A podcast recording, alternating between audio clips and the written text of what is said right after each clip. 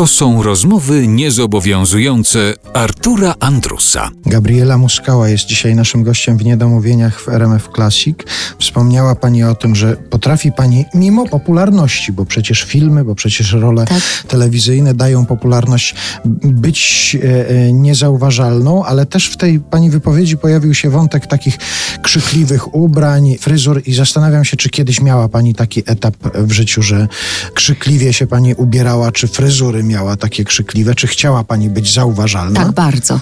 To było w, w liceum, pamiętam, z moją przyjaciółką Marleną Solską, z którą byłyśmy razem w liceum w jednej klasie i chodziłyśmy razem do koła teatralnego, bo to bardzo poważne było koło teatralne KOKU przy Kłodzkim Ośrodku Kultury i byłyśmy takimi artystkami, no oczywiście wtedy jeszcze niespełnionymi, które robiły monodramy z Marianem Półtoranosem, no i chciały być aktorkami. Ma- Marlena w końcu została fotografką, a ja bardzo chciałam być aktorką i rzeczywiście wtedy bardzo ubierałyśmy się krzykliwie. To były lata, koniec lat 80., kiedy byłyśmy w, w liceum, więc bida z nędzą.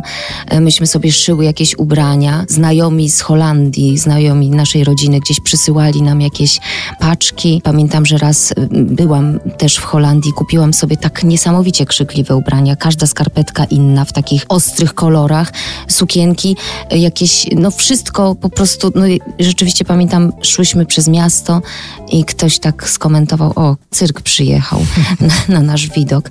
Tak, no to był taki etap, gdzie człowiek chciał być zauważony, no bo jeszcze niewiele miał do powiedzenia w życiu, a chciał cośkolwiek powiedzieć, chciał zwrócić na siebie uwagę. Teraz kompletnie mi to minęło. A jeszcze wracając do tej sprawy obserwowania ludzi i tego, że potem to się nie tylko w rolach znajduje, ale i w scenariuszach, na przykład, które pani pisze, taka techniczna ciekawość. Czy ma pani ze sobą zawsze notes, Niedawno rozmawiałem z Magdaleną Grzebałkowską i ona opowiadała, że teraz jej to zastępuje telefon i ona zdjęcia robi czasami.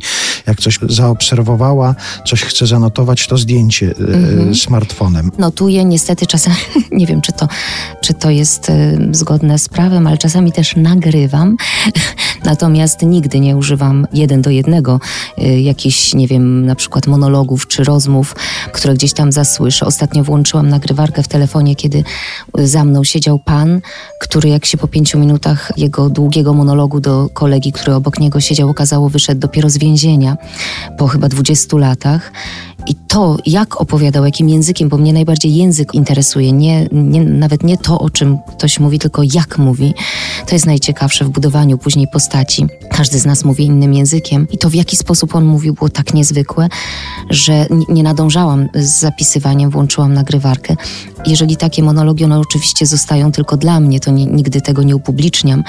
Dlatego pozwalam sobie czasami tę nagrywarkę włączyć.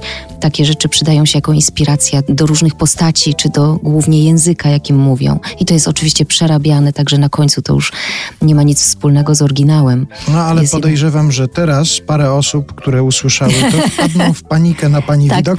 Uwaga, Gabriela Muskała będzie nagrywane. Uciekać Tak. albo cisza. Nie, to, to oczywiście rzadko. Najczęściej zapisuję. Najczęściej wyciągam notesik i sobie siedzę i zapisuję. Pamiętam taką rozmowę pewnego pana, z którym jechałam w przedziale pociągu, który rozmawiał z jakimś swoim znajomym z pracy, a w jakiejś firmie pracował, o której ja bym nie miała w życiu pojęcia. Językiem, jakim mówił, sformułowanie, jakie, jakie stosował słowa. I rozmawiali o jakichś chorobach, a jednocześnie o zwolnieniach, i to było tak niezwykłe. Ja sobie to zapisywałam. I później to, jak mówił, było inspiracją do postaci brata Krzysztofa w Fudze. To jest jedna scena e, w restauracji i właściwie całą postać zbudowałam na tej jego rozmowie telefonicznej, na inspiracji tą rozmową.